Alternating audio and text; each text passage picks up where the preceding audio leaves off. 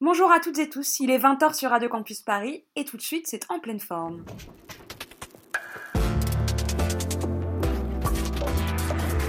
Mon cadeau à moi, c'est une toile que j'ai peint pour vous. Nous voilà débarrassés du superflu, on va pouvoir aborder l'essentiel. En pleine forme, l'émission contemporaine des arts sur Radio Campus Paris. En pleine forme.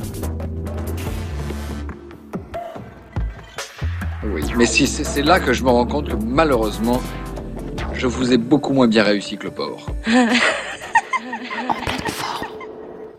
Bonjour à toutes et tous et bienvenue dans En pleine forme. Ça faisait bien longtemps que nous n'avions pas pris le micro, Henri et moi, et nous sommes très très heureux de vous retrouver sur ces ondes si chères à nos cœurs. Toutefois, et ça ne vous aura pas échappé, quelle déception, quelle frustration même de reprendre nos activités après de longs mois de confinement et de couvre-feu, dans un contexte où, contrairement aux centres commerciaux, les lieux culturels, eux, restent fermés au public. Il faut donc, c'est une injonction perpétuelle, se replier sur le numérique. La manne du Getty Challenge ayant déjà été épuisée au printemps dernier, des articles fleurissent ces derniers temps, tant dans la presse généralisée que spécialisée pour se demander comment donc les musées, centres d'art et autres institutions culturelles se sont donc adaptés au confinement et à la fermeture. Le numérique serait-il la réponse absolue et incontestée à la fermeture de ces lieux? Le salut serait-il uniquement dans le digital providentiel? Il faut bien remarquer qu'à y regarder de plus près, la présence dite numérique des lieux culturels révèle en fait de très profondes et de très fâcheuses inégalités, car qui dit digitalisation dit aussi fatalement budget, personnes compétentes pour s'en occuper, formation, matériel, et ainsi de suite. Pas de surprise donc à constater qu'un fonds régional d'art contemporain a plus de mal à faire vivre ses expositions et ses collections en ligne qu'une fondation Vuitton. Le bas blesse d'autant plus que cette fracture ne se fait pas seulement entre les lieux culturels en fonction de leur budget, mais aussi en fonction de leur statut, puisque ça ne vous aura pas échappé, les galeries, elles, restent ouvertes. Nous sommes donc entrés dans une période bien paradoxale où l'art existe de plus en plus au prix d'une virtualisation et plus encore d'une potentielle commercialisation. Car l'autre endroit où il est encore possible de voir de l'art contemporain ces jours-ci, ce sont justement dans les centres commerciaux qui accueillent des installations contemporaines entre se réjouir qu'il y ait même un peu de l'art à voir et déplorer qu'une logique consumériste et excessivement ludique ne domine en ce moment le monde de l'art contemporain, il n'y a qu'un pas que toutefois je me garderai bien de franchir. Ce pas est d'autant plus facile ou difficile du point de vue que d'où l'on se place à franchir, que la situation est encore envenimée par une ou une autre et une dernière composante. Les lieux fermés ne sont pas fermés pour tout le monde, et c'est l'occasion pour moi euh, de te laisser la parole, Henri, bonjour. Bonjour Flore et merci pour cette introduction. La crise sanitaire s'installe et en effet les disparités dans le monde de la culture ne cessent d'être soulignées entre les institutions publiques, généralement moins préparées à cette transition numérique, et les acteurs privés, mais aussi entre les lieux commerciaux et les établissements recevant du public. Qu'est-ce qui différencie un musée ou un centre d'art d'une galerie? Ce n'est pas la surface ou le public, pas non plus la capacité à faire respecter des distances sanitaires, mais un statut juridique qui permet aux galeries d'ouvrir pour continuer les activités de vente. Qu'en déduire pour le milieu de la culture et de l'art? Est-ce toujours le mantra de la santé avant tout, ou celui tout ainsi insistant de l'économie avant tout? La division entre essentiel et pas essentiel a ajouté dans le milieu culturel un stigmate social, un poids moral, à une situation économique tendue et à un manque de perspective. On ne reviendra pas ici sur la précarité de nombre des acteurs du milieu culturel, jusqu'alors compensée par le capital symbolique et la passion qui les animait. On notera toutefois que la situation a rassemblé les professionnels de la culture qui ont chacun à leur manière, tribunes et pétitions, actions coup de poing et manifestations, sans parvenir à mobiliser les publics, ce que note cruellement le metteur en scène Jacques Lifshin dans sa réponse à Ariane Ascaride. Le journaliste Jean-Michel Frodon, par ailleurs, alertait lui aussi sur les professionnels euh, euh, sur le risque de corporatisme que cette situation a amené. Un corporatisme nécessaire pour faire avancer des luttes sociales, des revendications, mais aussi néfaste puisqu'il entretient l'image d'entre-soi des salles de théâtre et des lieux d'exposition toujours visités par les mêmes personnes et en ce moment les professionnels. À cet égard, le sort des expositions dans les musées est éloquent qui a vu l'exposition de photographie noir et blanc organisée par la BNF. Montée en novembre, elle n'a jamais pu ouvrir au public et a fermé avant qu'il revienne. Elle a pu trouver un, palliatif en, proposant des photos dans le métro, mais les expositions Martin Barret ou Matisse au Centre Pompidou, Anticor au Palais de Tokyo, n'ont guère eu plus de deux semaines d'exploitation. La presse avait pourtant relayé, les publicités avaient été achetées et tout le monde avait en tête ces expositions événements. La réouverture, toujours aussi lointaine, incertaine des lieux, ne sera nécessairement pas avec ces expositions. On se consolera en se disant que des artistes, des articles, des visites virtuelles, des médiations sur les réseaux sociaux, on peut faire vivre les expositions, mais pour quel public et avec quelle image? Tu le soulignais en effet, Flore, les expositions ne sont pas fermées pour tout le monde et les réseaux sociaux montrent encore plus la façon dont les visites sont organisées pour les professionnels et la presse, ce qui engendre un effet d'entre-soi euh, et pose la question de l'image. Une image qui a été travaillée euh, effectivement par nos invités. cette question de l'image a été travaillée par nos invités et peut-être qu'on peut les, les présenter à, présent. Tout à fait. Alors, euh, Marie-Caroline Chaudruc, euh, vous êtes commissaire d'exposition, directrice du château de musée d'art contemporain du château de Montsoreau. Bonjour. Bonjour Flore Dichelot. Et merci beaucoup d'être avec nous. Et Sébastien Absotti, vous êtes enseignant-chercheur en sciences de l'information et de la communication et vous avez rédigé la thèse Photographier participer, cadrage du regard et pratique photographique du public au fil des mutations du Grand Palais. Bonjour. Bonjour Flore. Merci beaucoup d'être avec nous aujourd'hui. En pleine forme. Euh, alors peut-être une, première question hein, pour lancer la discussion et rebondir sur, euh, sur ce que disait euh, Henri à l'instant, à la fois en tant que spectateur et responsable d'institution en ce qui vous concerne, Marie-Caroline, comment est-ce que vous vivez la période actuelle? Et comment est-ce que vous compensez ou palliez la fermeture des lieux qu'évoquait Henri? Alors c'est une, question complexe euh, puisqu'il y a plusieurs euh, réponses qui se superposent.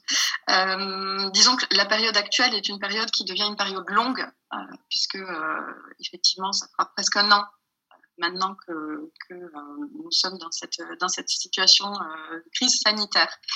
donc en tant que directrice d'institution culturelle, bien évidemment, nous nous sommes dès le premier confinement posé la question euh, de savoir comment nous pouvions euh, continuer d'exister alors même que euh, notre bâtiment était, était fermé, n'était pas accessible.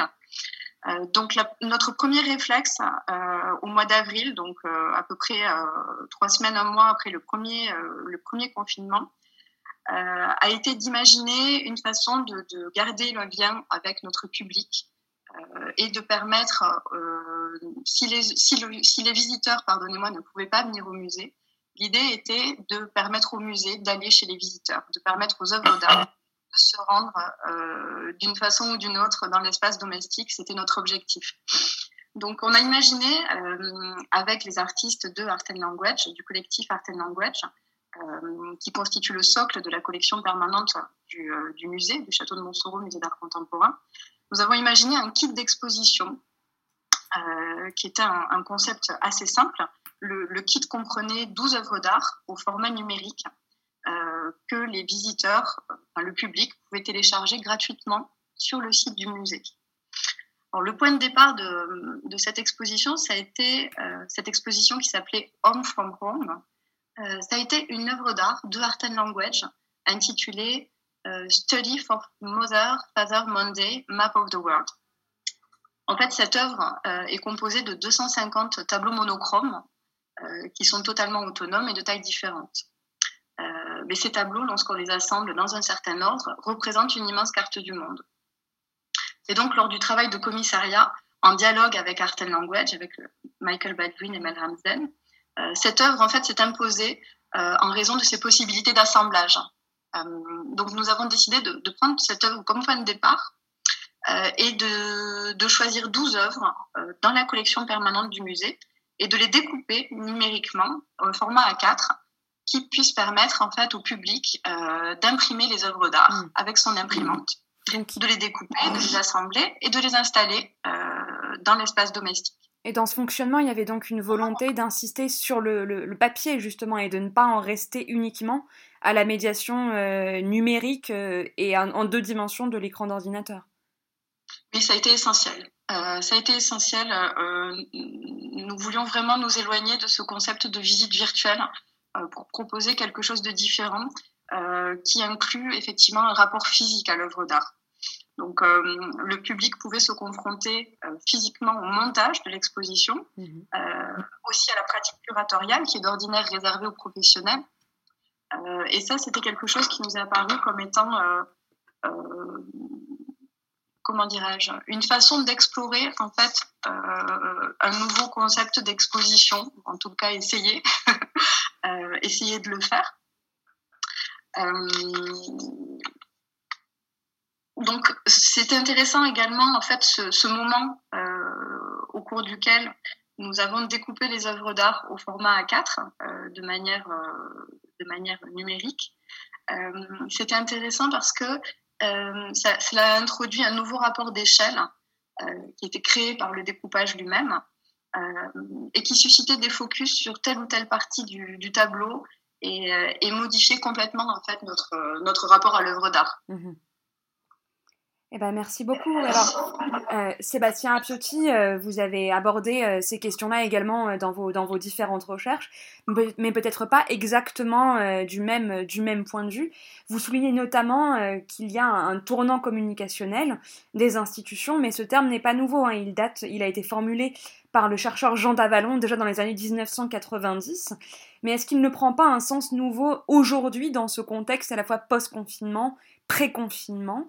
Euh, et qu'est-ce que cette idée de, présence physique ou, l'opposé de présence physique des œuvres, qu'est-ce que ça résonne, comment ça résonne dans vos propres recherches?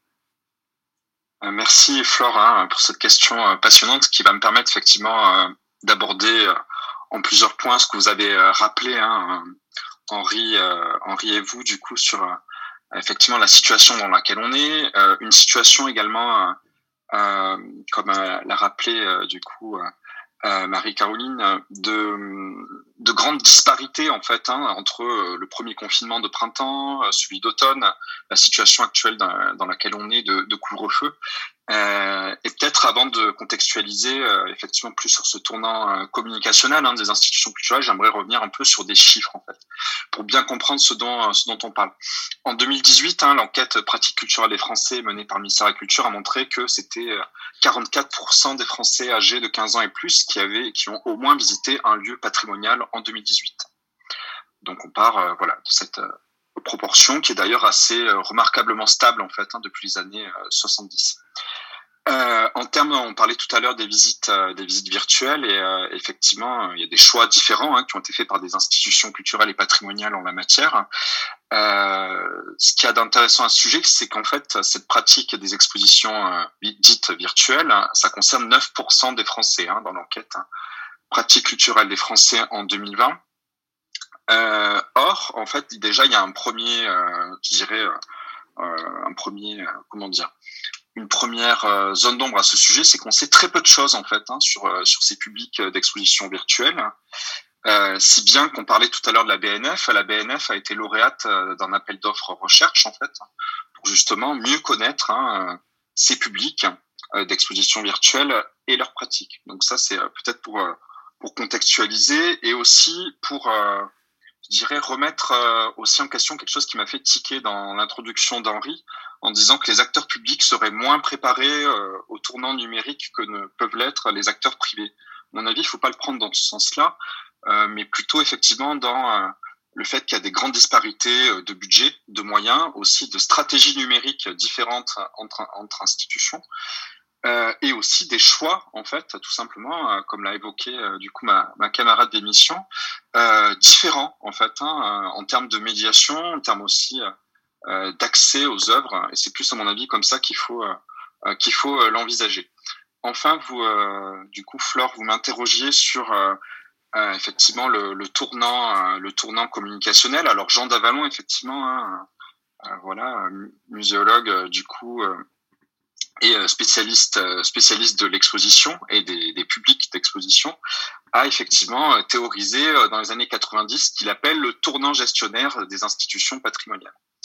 Alors par euh, en quelques mots du coup, hein, parce qu'il ne s'agit pas de refaire un, cours euh, euh, voilà aux, personnes qui nous écoutent. le tournant gestionnaire, ça veut dire effectivement la montée en puissance à partir des années voilà fin des années 80-90 de certaines fonctions, hein, notamment toutes les fonctions qui sont liées dans les institutions patrimoniales à la diffusion. Hein, donc par exemple la montée en puissance des expositions temporaires, la montée en puissance du marketing, de la communication du coup monter en puissance et également de du souci des publics. Hein, donc par exemple avec la constitution de services de médiation, de services services voilà du coup des publics. Donc effectivement, on part de ce principe-là, et effectivement, il y a euh, dans cette période euh, un peu floue que l'on vit maintenant depuis près d'un an, euh, des demandes hein, fortes qui ont été formulées à ces services, hein, que ce soit euh, des services qui euh, s'occupent du numérique, de la, médiation et de la communication. Donc on ne peut pas parler véritablement de, de nouveaux tournants liés au confinement, mais en tout cas d'amplification de logiques qui existaient avant et d'ailleurs, la plupart des initiatives numériques qui ont été proposées par les institutions, euh, ces institutions-là se sont appuyées en fait sur des projets, hein, quels qu'ils soient, euh, voilà, que ce soit des vidéos, des interviews, des podcasts, euh, des visites virtuelles qui existaient avant en fait, hein, et qu'ils ont pu euh, valorisé pendant cette période. Oui, il n'y a pas eu de, grands sursauts, c'était plus d'une certaine manière, on peut dire l'occasion faisant le larron. Mais j'aimerais rebondir sur ce que vous disiez, hein, euh, euh, pour, vous interroger, Marie-Caroline, déjà vous avez peut-être des réactions par rapport à ce que vient de dire Sébastien, mais je voulais aussi vous poser la question, vous parliez des visites virtuelles et de la, de la réticence que, qu'elle, vous évoquait, et la, première raison que vous évoquiez, c'était évidemment l'absence de, de possibilité d'interaction physique hein, avec, avec les mais est-ce qu'il n'y a pas aussi euh, un risque que posent potentiellement euh, les visites virtuelles, à savoir d'écraser le rôle du commissaire, puisque euh, le cheminement qui va être proposé dans une visite virtuelle sera linéaire et fatalement imposé par la personne qui tient la caméra. Et, de fait, ce n'est pas forcément le parcours qui a été proposé, pensé de manière profonde et, réfléchie par le ou les commissaires de l'exposition. Disons que je n'ai pas forcément parlé de réticence. Euh, la question, c'était plus de savoir, pour nous en tout cas, de quelle manière nous souhaitions que le public euh, soit impliqué euh, pendant, ce, pendant cette phase au cours de laquelle il a été coupé de facto de cette possibilité de se rendre au musée. et c'est vrai qu'il y, a effectivement une dimension passive, je pense, euh, du public dans, dans la visite virtuelle. Euh, et à l'inverse, euh, nous, ce que nous souhaitions, c'était vraiment, comment dirais-je, proposer au public de pouvoir s'impliquer non seulement effectivement dans une rencontre avec l'œuvre d'art, mais d'aller plus loin en fait. On a juste saisi l'occasion de, cette fermeture de notre bâtiment pour euh, essayer d'aller plus loin et d'impliquer euh, le visiteur dans la création de l'exposition. Euh, donc effectivement dans la pratique curatoriale, dans le commissariat, ce qui, ce qui je pense effectivement n'est pas, ce qui n'est pas inclus dans les dans les visites virtuelles.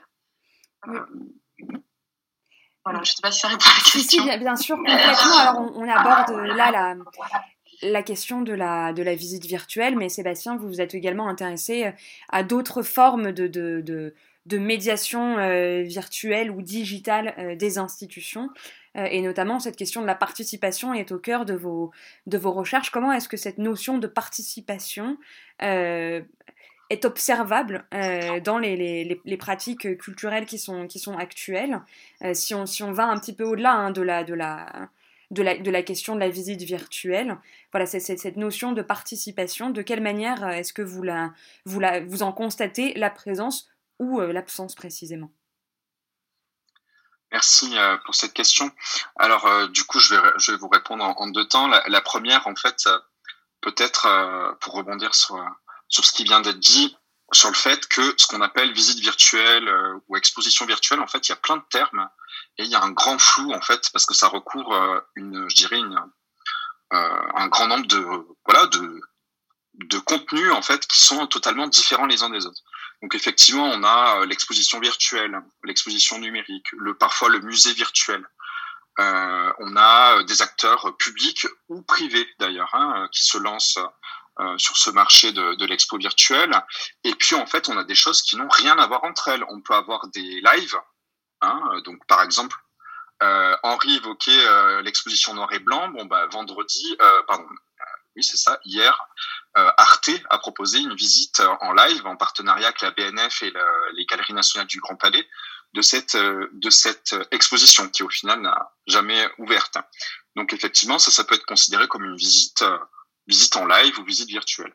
On a aussi des sites web qui servent en fait à mettre en scène, hein, scénariser un certain nombre de, de documents ou d'œuvres qui ont été numérisées. Enfin, on a d'autres types de visites qui, elles, proposent du coup vraiment une exposition virtuelle dans un environnement virtualisé, hein, qui peuvent emprunter parfois les codes, euh, parfois les codes du, du jeu vidéo, hein, comme l'a proposé le Birmingham Museum à l'automne dernier. Et effectivement, on a euh, des statuts aussi du, de ce visiteur qui sont totalement différents.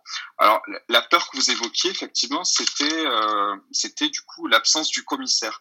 Mais moi, je le vois de façon totalement différente. C'est-à-dire que euh, il peut aussi y avoir un, un rôle euh, encore plus fort hein, et encore plus cadré en fait hein, euh, de, des concepteurs de l'exposition et dont le ou la commissaire fait partie, puisqu'en fait tout dépend du mode de visite qu'on propose. Hein. Est-ce que c'est un mode très cadré? Est-ce que c'est un mode de visite libre? On peut gambader d'œuvre en œuvre.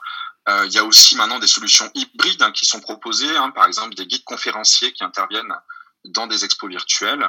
Euh, voilà.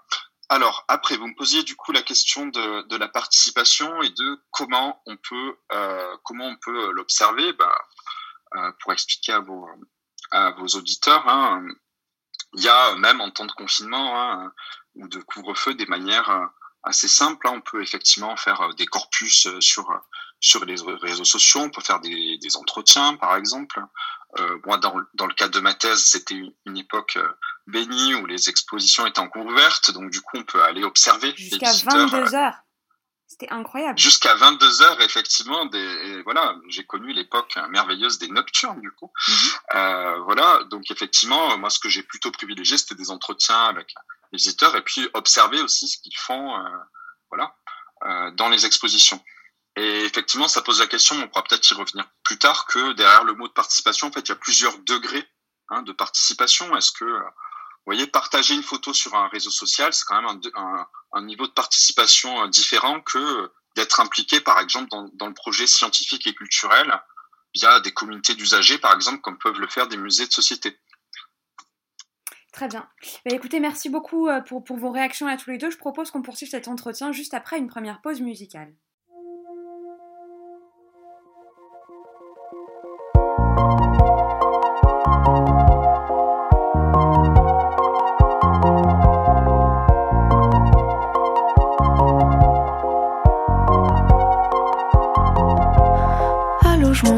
Qu'est-ce que vous faites aujourd'hui? Vous ennuyez aussi, mais vous n'avez qu'à dire oui. Le ciel est gris, vos yeux aussi, mais le Louvre est ouvert, lui. Bah oui, c'est vendredi, dépêchez-vous. Pas compliqué, c'est mettre au 7 depuis chez vous. Y aura plus qu'à nous mettre au sec, et je l'avoue. J'en ai rêvé souvent, j'y ai pensé beaucoup. Un rendez-vous par mauvais temps nous perd.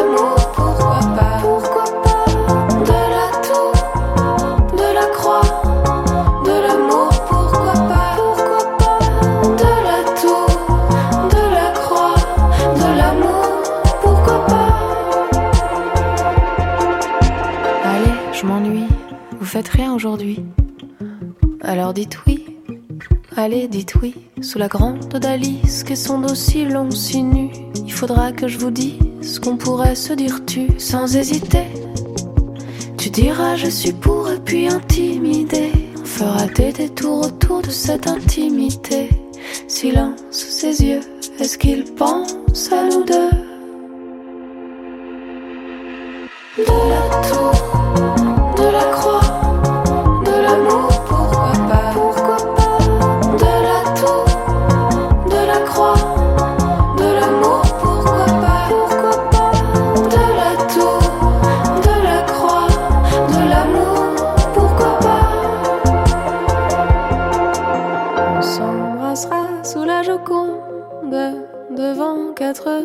Japonais. Je dirais tel plus beau du monde. À l'instant, c'était Clio nous perdre au Louvre, assis seulement, c'était possible. En pleine forme. En pleine forme. Euh, Sébastien Piotti, vous venez de, parler des différentes modalités de, visite et qui sont à chaque fois appliquées à des, expositions temporaires ou à des expositions ciblées. Euh, et qui pose aussi euh, en contrepoint la question de, des expositions permanentes qui sont un peu les oubliés de ces stratégies, ou en tout cas qui sont moins mises en valeur, même s'il y a toujours possibilité de retrouver des, dossiers pédagogiques. Est-ce que peut-être on peut dire aussi quelques mots, Marie-Caroline, de votre autre projet actuellement au, au, château de Montsoreau, qui est celui d'une exposition cachée, secrète, qui vous permet de travailler avec cette collection qui est la vôtre, Art and Language? Alors, oui, Merci pour cette, euh, question, euh, Henri. Alors, l'exposition secrète, effectivement, ça a été, euh, comment dirais-je, la réponse que nous avons souhaité apporter au, deuxième confinement qui, a été mis en place. Donc, c'est une exposition temporaire qui a commencé le 13 novembre et qui s'est terminée le 2 février, donc il y a quelques jours. Et donc, il s'agit de facto d'une exposition sans public, du fait de la fermeture administrative du musée, et dont le contenu ne sera jamais révélé. Donc, je nuance un petit peu ce que vous venez de dire, puisque vous sous-entendiez que l'exposition secrète contenait des œuvres de la collection permanente du musée, ce qui n'est ce qui est peut-être le cas ou peut-être pas. je ne peux pas répondre à cette question. Euh, mais si vous voulez, ça, a été euh, effectivement euh, ces fermetures à répétition des lieux culturels nous ont mis en fait face à une, forme de censure hein, de, de, notre activité, censure à laquelle on était obligé de répondre. Est-il possible pour le musée de faire une exposition temporaire? Euh, donc euh, la réponse euh, que nous avons voulu donner a été oui. Est-ce que le public pourra venir? Non, puisque le public n'est pas accepté dans le musée. Néanmoins, cette exposition a existé, elle a eu lieu, elle a été organisée par le musée et par, nous-mêmes, donc qui sommes tenus au secret. Et donc, effectivement, la liste des artistes, la liste des œuvres d'art qui sont exposées ne sont pas révélées. Et cette exposition, en fait, est intéressante parce qu'elle soulève plusieurs questions qui vont peut-être susciter chez vous des, réactions. Ça a été l'objectif de cette exposition, de, nous questionner. Euh, elle pose la question de l'accès à l'œuvre d'art, euh, qui est une question qu'on peut se poser aussi en temps normal lorsque les, musées sont ouverts. Est-ce que nous avons totalement accès aux œuvres d'art que nous voyons? Est-ce qu'elles ne contiennent pas une part de secret déjà? Euh, est-ce que ce commissariat d'exposition dont on parlait précédemment est totalement accessible, le projet du commissaire d'exposition, ou est-ce que lui aussi ne contient pas une part de secret? Et puis, que faire de cette exposition qui est inaccessible? Est-ce qu'on peut la rêver? Est-ce qu'on peut la fantasmer? Euh, Elle est l'occasion de se créer mentalement un, espace d'exposition en totale liberté et sans aucune censure. Mais il me semblait que cette, cette, exposition devait tout de même donner lieu à un projet d'édition. Même dans ce projet éditorial, euh, il ne sera rien révélé des artistes de l'exposition? Non, non, non, pas du tout. on restera dans le secret absolu. On restera dans le secret absolu, puisque le, effectivement, la publication qui, euh, qui accompagne euh, cette exposition ne, sera pas une, comment dirais-je, un catalogue d'exposition au sens traditionnel du terme, mhm. dans lequel on retrouverait des, des, des vues de l'exposition ou des, photos avec des notices, des œuvres d'art. Non, mhm. l'idée, c'est vraiment de, c'était vraiment de, de, nous questionner sur le principe même d'une exposition sans public. Alors justement, cette question aussi des expositions sans public pose la question de la, de la patrimonialisation. Alors Rémi Parcollet, qui devait euh, être parmi nous aujourd'hui et qui a eu malheureusement un empêchement, est un spécialiste de la question, mais je vous pose un petit peu la, la question à, à tous les deux, puisqu'avec ce que vous venez de dire, euh, Marie-Caroline, ça m'interroge, puisque vous soulignez finalement qu'une exposition sans public est aussi une exposition qui ne saurait avoir de mémoire. Euh, s'il n'y a pas de public pour en porter la mémoire. Euh, Sébastien et donc je vous pose la question à tous les deux, voilà comment est-ce que euh, comment est-ce que fonctionne la notion même de patrimonialisation? Est-ce que dans, dans toutes ces, ces, médiations photographiques, peut-être encore surphotographiques, il y a certes une démarche de patrimonialisation et de vouloir faire vivre l'exposition euh, malgré sa fermeture, mais s'il n'y a pas aussi quelque chose qui va encore au-delà euh, de, l'ordre qui serait davantage de l'ordre peut-être de la publicisation plutôt que de la patrimonialisation, là où la patrimonialisation pourrait passer par des voies euh, différentes, comme celle que vient d'évoquer Marie-Caroline. Je ne sais pas si ma question était très claire. mais vous pouvez répondre. Je vais laisser Sébastien merci pour, euh, pour la colle. Euh, et merci Flore pour, euh, pour cette question. Euh, du coup, effectivement, euh, ça me permet de rebondir sur ce qu'on a dit sur les expositions temporaires. En fait, je crois que, je vais peut-être dire ça de manière très provocante, plus que la question de la documentation, de la publicisation, il y a peut-être un enjeu de survie, en fait. Hein. Mhm. Alors, qui est pour le, peut-être pas encore actuellement survie aussi économique. fort en, économie, euh, oui, économique, et puis de garder le lien avec, avec les publics aussi. Enfin, ça me paraît, euh, Là, à mon avis, on est en mode, vous voyez, plan, plan survie.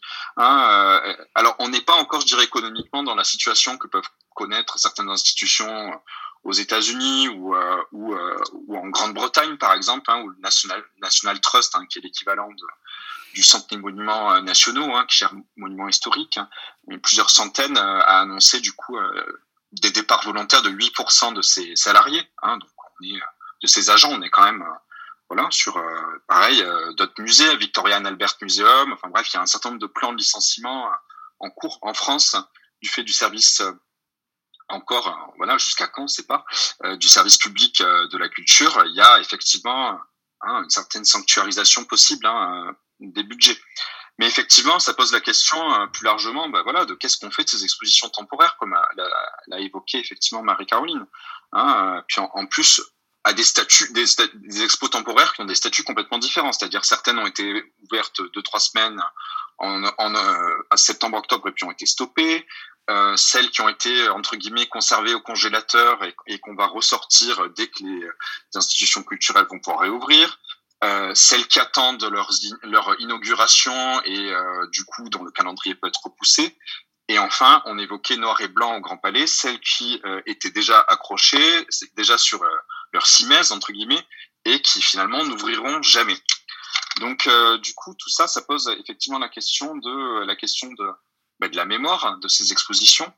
Euh, et effectivement euh, de bah, qu'est-ce qu'on qu'est-ce qu'on fait en fait de, de, toute cette matière de toute cette énergie qui a été déployée par bah, par les agents hein.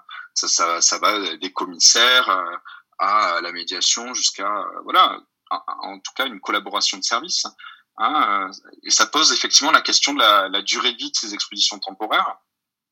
Et, euh, et de quelles traces en fait on garde, quelles traces on garde et, où en fait. Hein, Est-ce que ça va passer par euh, des éditions Est-ce que effectivement ça va passer plutôt par une publicisation sur sur les réseaux sociaux? Enfin, j'ai pas de réponse en fait en particulier parce que effectivement il y a des stratégies assez différentes qui ont été employées par les institutions culturelles et patrimoniales à ce sujet.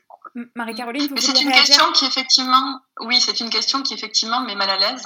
Euh, et euh, j'y ai été confrontée euh, directement dans le cadre de cette exposition secrète, puisque le fait que nous ne proposions pas euh, de vue de l'exposition, de photos de l'exposition, est un frein effectivement à la presse, par exemple, qui se trouve très embarrassée pour, euh, pour communiquer sur cette exposition ou, et qui ne voit pas forcément euh, d'issue euh, pour en garder une trace ou une mémoire ou, ou établir un récit par rapport à, à cette exposition.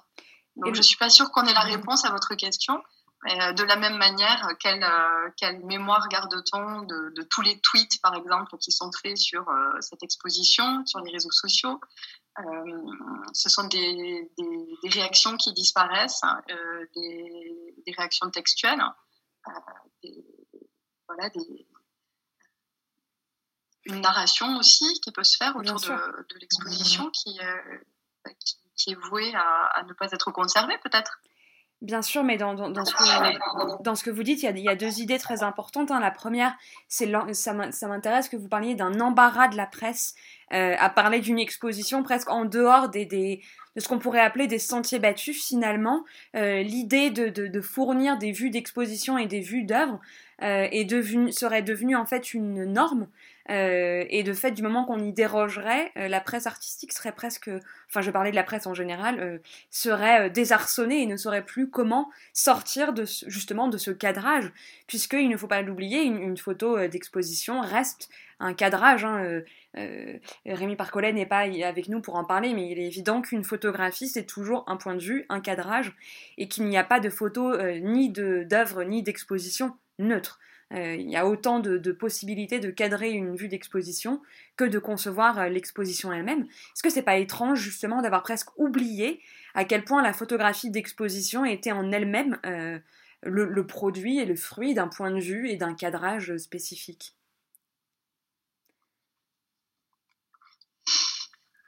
Sébastien. Alors, ok, très bien, je me lance. du coup, je pense effectivement, alors je vais toujours pareil, répondre en deux temps. Je vais essayer de faire le plus court possible si j'ai tendance à m'étaler. Euh, je voulais rebondir effectivement sur euh, ce qui a été dit sur les tweets hein, mhm. tout à l'heure. Et ça pose en fait directement la question de bah, du rôle en fait euh, qu'on assigne aux, aux, réseaux sociaux ou en tout cas les rôles qu'ils qui prennent en fait de facto. et donc là, bah, ça pose la question en fait de, de la mémoire collective hein, qu'on construit par exemple autour hein, d'une exposition, mais pourquoi pas aussi hein, autour euh, d'un spectacle vivant, hein, que ce soit un, concert ou une représentation euh, théâtrale. Euh, effectivement, je trouve que il y a un danger en fait hein, à, déléguer ce rôle mémoriel et documentaire uniquement aux réseaux sociaux, parce qu'effectivement, qui nous dit que ces traces dans 10 ans, 50 ans existeront? S'il y a un énorme hack. Et effectivement, du coup, il faut peut-être hacker, hacker ce qui a été euh, ce qui a été déposé là, c'est effectivement de la mémoire, de la documentation sur des milliers d'expositions, des dizaines de milliers de représentations théâtrales. Euh, et effectivement, ça pose la question de, bah, de la mémoire des, expositions et des enjeux de documentation et de comment on fait pour se réapproprier effectivement ce qui a ce qui a été mis là-dedans. Donc, je vais vous donner juste un exemple qui peut peut-être répondre à cette question. Hein. J'ai participé à un projet de recherche qui s'appelle Collecting Social Photography, qui était mené Danemark, Finlande, euh, par des pays, du coup des institutions euh, donc du Danemark, Finlande et Suède, et qui s'est posé en fait la question, hein, tant du point de vue des archives que des bibliothèques que des musées de société, de comment on fait pour accéder ou en tout cas à cette mémoire du contemporain qui se situe sur les réseaux sociaux. Pourquoi pas du coup collecter certaines de ces photographies, alors bon, là, je, vous ai donné l'exemple des photographies d'exposition ou de représentation théâtrale, mais ça peut être aussi euh, sur des événements collectifs marquants. Hein, je, dis n'importe quoi, un attentat, une Coupe du Monde, un confinement, pourquoi pas, comme l'ont fait euh, certaines institutions euh, patrimoniales. Hein, voilà, des archives en France, des musées comme le MUSEM, effectivement, qui, en tout cas, effectivement, sont partis du fait que, très bien, bah, ce qu'on vit, effectivement, il faut le,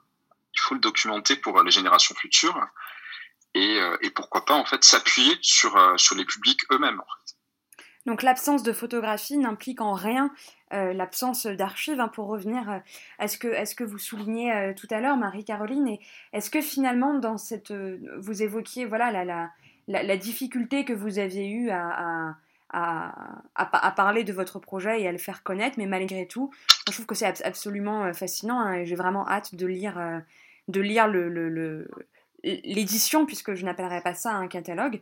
Est-ce que finalement cette, valorisation-là, tout comme euh, l'exposition Do It Yourself, si on peut l'appeler comme ça, que vous aviez mise en place au printemps dernier, est-ce que ça va moduler les manières dont vous allez appréhender vos, manières de faire la médiation des expositions au château de Montsoreau dans les mois à venir, une fois qu'il aura pu réouvrir ses portes Est-ce que cette, cette, inventivité et ces prises de parti que vous avez, que vous avez formulées pourront être poursuivies une fois que le musée pourra de nouveau accueillir du public?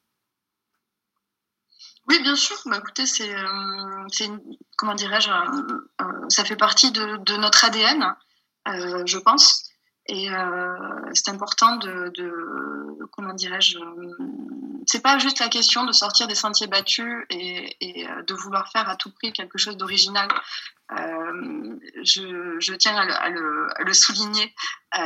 c'est juste une manière, en fait, d'apporter une réponse euh, en essayant de se projeter sur, euh, bah, sur des nouvelles façons de faire, euh, que ce soit effectivement pour les, pour les publications ou catalogues d'exposition. effectivement, il y a peut-être un moment où on se rend bien compte que de la même manière qu'on crée des séries télévisées avec des schémas préétablis, peut-être qu'on s'est laissé aller à à créer des catalogues d'exposition qui se ressemblent beaucoup les uns les autres, mhm. euh, dans lesquels l'image a une place prépondérante sur le texte critique. Euh, peut-être que c'est le moment de se demander si, si on veut continuer comme ça ou s'il y a d'autres façons de faire. Euh, moi, en tout cas, c'est, j'ouvre le débat, donc je serais ravie qu'on puisse, bah, qu'on puisse en parler ou en tout cas que, cette publication soit le prétexte à en parler. Et puis pour les expositions, euh, la question qui se pose, c'est effectivement, nos bâtiments sont, nos musées sont fermés. Euh, sont-ils ou pas nécessaires? Euh, Pouvons-nous continuer à organiser des expositions temporaires en dehors de, des quatre murs de nos musées? Et si oui, comment? Comment? Et avec quelle place pour le public? Les textes comme prétexte, c'est toujours euh, une, très bonne, euh, une très bonne idée. Bah, merci beaucoup pour, pour cette réponse. Je vous propose qu'on se retrouve dans quelques minutes pour la dernière partie de cet entretien, mais juste avant, allons faire au tour au petit musée de Juliette. Au petit musée des trucs oubliés, abandonnés tout au fond du grenier. Que de mystères sur les étagères, noyés de poussière légère. Drôle de collection qui ne vaut pas un rond, objet menu qu'on avait cru perdu,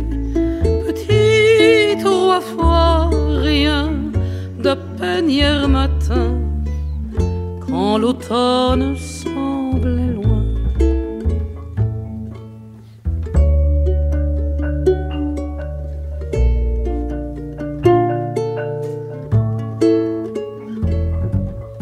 Au petit musée des trucs oubliés, pas de vitrine, ni dorure, ni feutrine,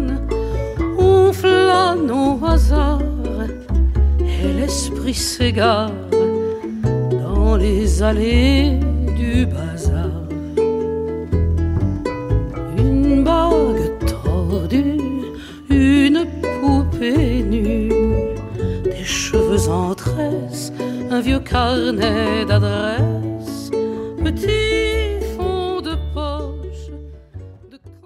À l'instant, nous écoutions euh, Le Petit Musée de Juliette et vous écoutez toujours en pleine forme sur Radio Campus Paris jusqu'à 21h.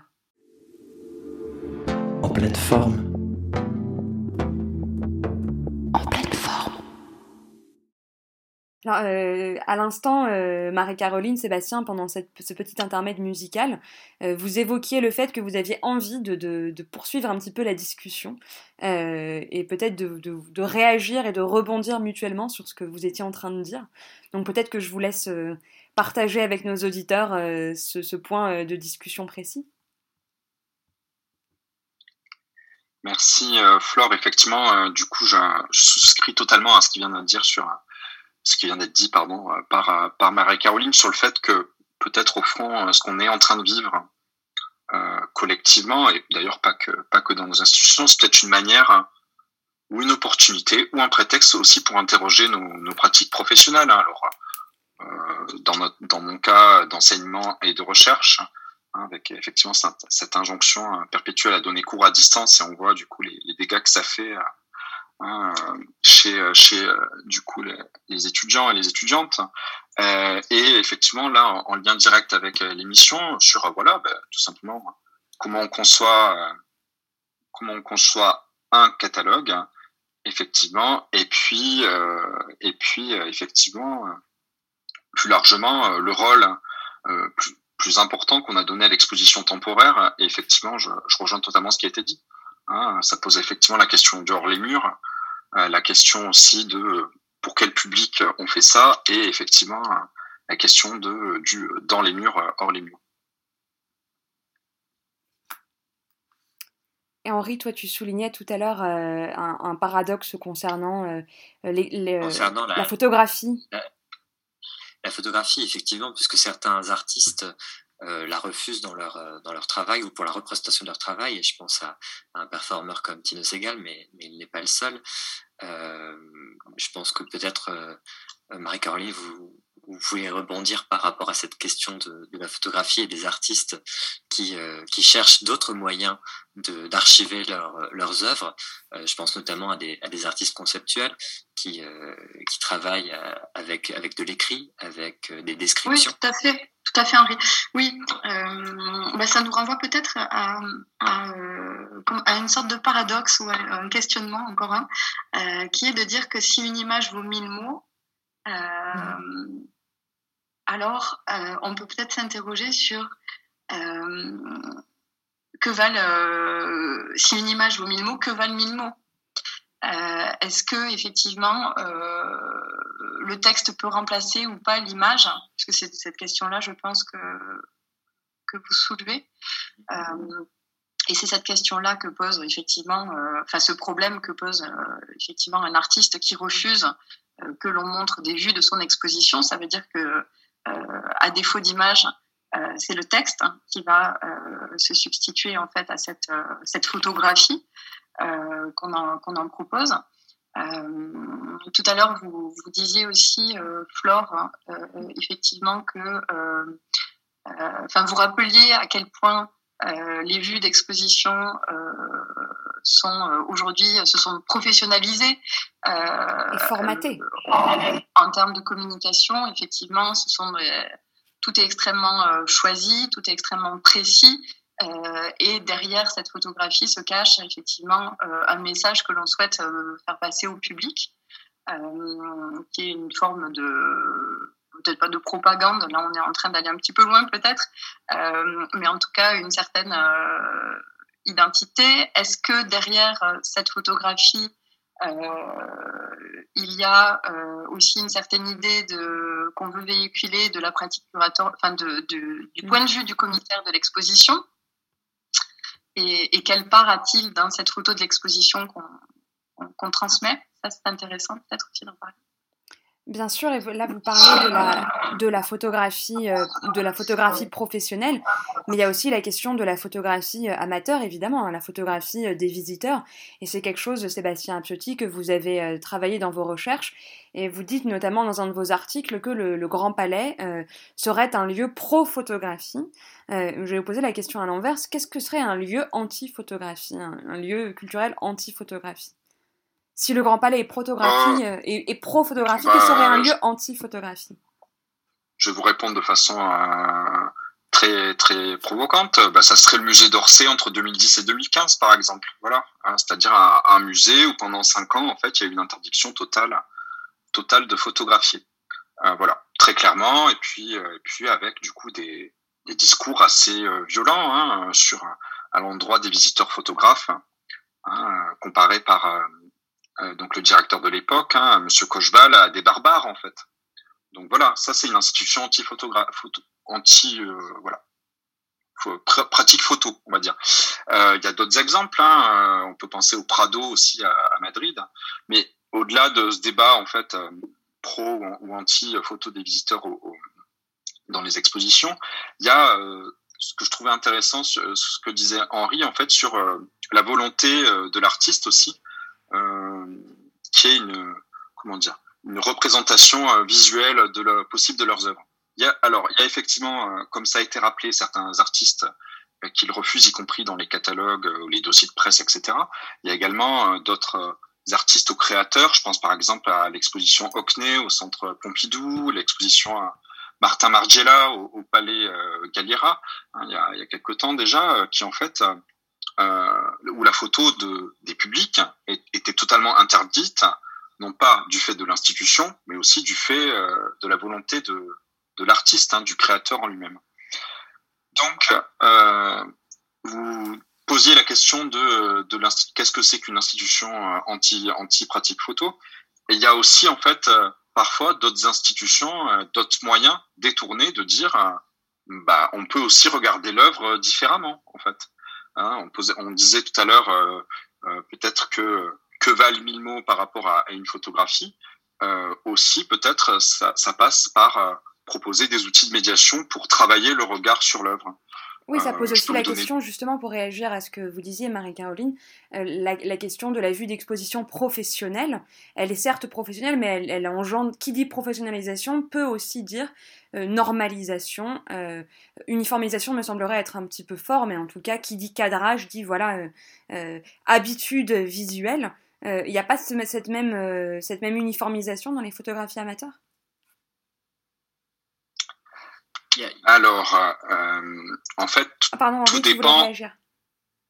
Pardon? Oui, je voulais réagir parce que je, je pense à ce cas, au cas du, du, musée du Belvédère, par exemple, qui a interdit dans les salles d'expo, euh, dans notamment la salle d'exposition du baiser euh, de Klimt, l'usage de la photographie, mais qui a créé une salle euh, annexe où une reproduction de ce tableau est, est, offerte au public qui peut se photographier devant. Donc il y a, une espèce, il y a un glissement de euh, photographier euh, euh, l'œuvre et photographier la copie de l'œuvre et se mettre en scène avec. C'est terrible. C'est terrible.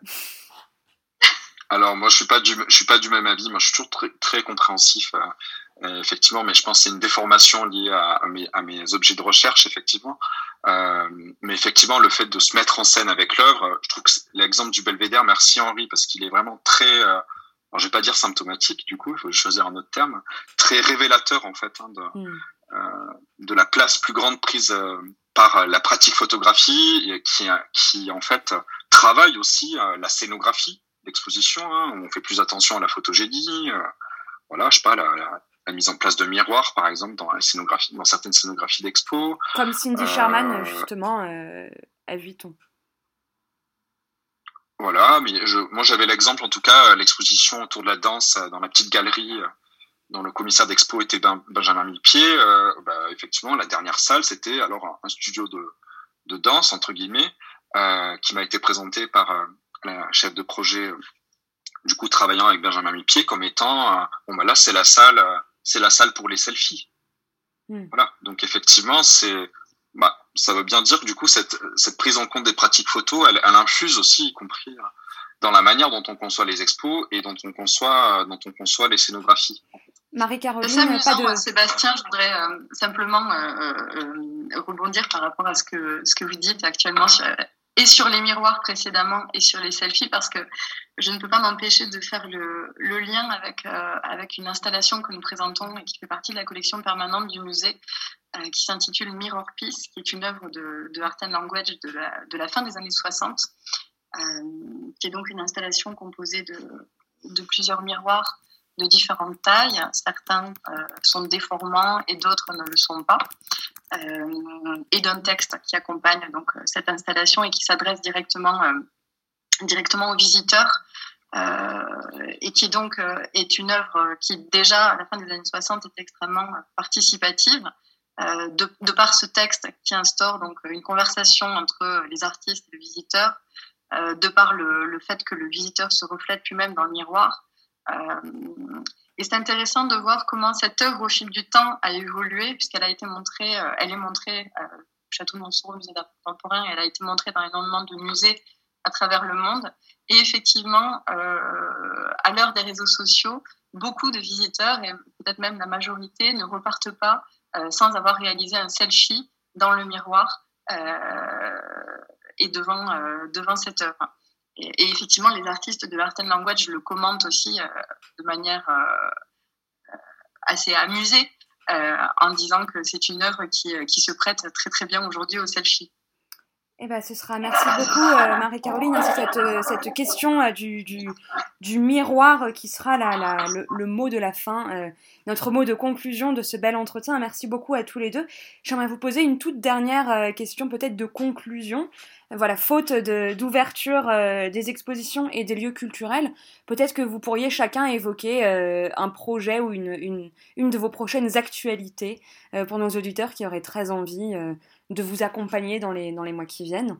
Euh, Marie-Caroline, peut-être, pouvez nous dire euh, des choses, peut-être l'édition. Est-ce que d'autres choses vont se passer euh, au château de Montsoreau dans les, semaines ou les mois qui viennent? Eh bien, écoutez, là, nous préparons la sortie d'une publication qui s'intitule Autoportrait. Et qui est donc une publication de, l'artiste Jacques Albert que nous avons exposé de, de juillet à novembre puisque l'exposition a pu avoir lieu et a accueilli beaucoup de visiteurs, il faut quand même le, dire, puisqu'il y a des bonnes choses qui se sont passées aussi pendant, euh, euh pendant un an. Euh, et donc cette publication, en fait, est un autoportrait de, l'artiste. Euh, il a convoqué une centaine de, une centaine de personnes euh, à travers des, contributions euh, que ces personnes du milieu de l'art, euh, artistes, commissaires d'exposition, directeurs d'institutions, euh, ont bien voulu lui envoyer euh, en demandant euh, à l'ensemble de ces, de ces, de ces personnes quelles étaient, de, de, faire une critique négative de son travail. Donc ce sera un autoportrait négatif. voilà, puisque effectivement, la critique négative est aussi quelque chose qui, je pense, actuellement et peut-être sous le, sous le joug de la censure aussi. Euh, Tout à fait. Donc c'est un exercice assez intéressant. Donc, euh... bah, merci beaucoup. Et vous, ah, Sébastien Est-ce que vous avez des, des, projets pour les semaines ou les mois qui viennent? Oui, bah, du coup, très rapidement, euh, alors avant de parler de moi, peut-être un, un, projet coup de cœur euh, euh, qui a été la collecte participative euh, menée par, euh, par le MUSEM, qui s'appelle Vivre au temps du confinement, qui a été menée au printemps 2020 auprès de, des publics du MUSEM. Et voilà, et dont certains objets en fait récoltés vont entrer dans les collections du MUSEM, hein, que ce soit dans le statut du coup de collection ou d'archives. Donc c'est un projet coup de cœur, voilà, qui me passionne et qui va du coup alimenter, je pense, l'actualité du MUSEM ces prochaines années. Et puis, euh, d'un point de vue personnel, euh, bah, tout simplement la mise en ligne prochaine de ma thèse, donc consacrée à la réunion des musées nationaux à Grand Palais et au rôle euh, de l'image photographique. Et, et puis, je pense qu'on l'aura compris dans, dans l'entretien d'aujourd'hui, un intérêt pour les pratiques photos des visiteurs d'expo. Donc voilà, dans les jours prochains, mise en ligne de cette thèse en accès libre. Eh bien, un grand merci à tous les deux, Marie-Caroline Chaudruc et Sébastien Appiotti. Et merci à toi, Henri. Euh, il ne nous reste plus qu'à nous dire à très bientôt euh, dans des musées ouverts. En attendant, vous pourrez écouter, réécouter cette émission en podcast sur radiocampusparis.org. Nous nous retrouverons très bientôt, mais d'ici là, restez bien au chaud à l'écoute de Radio Campus Paris.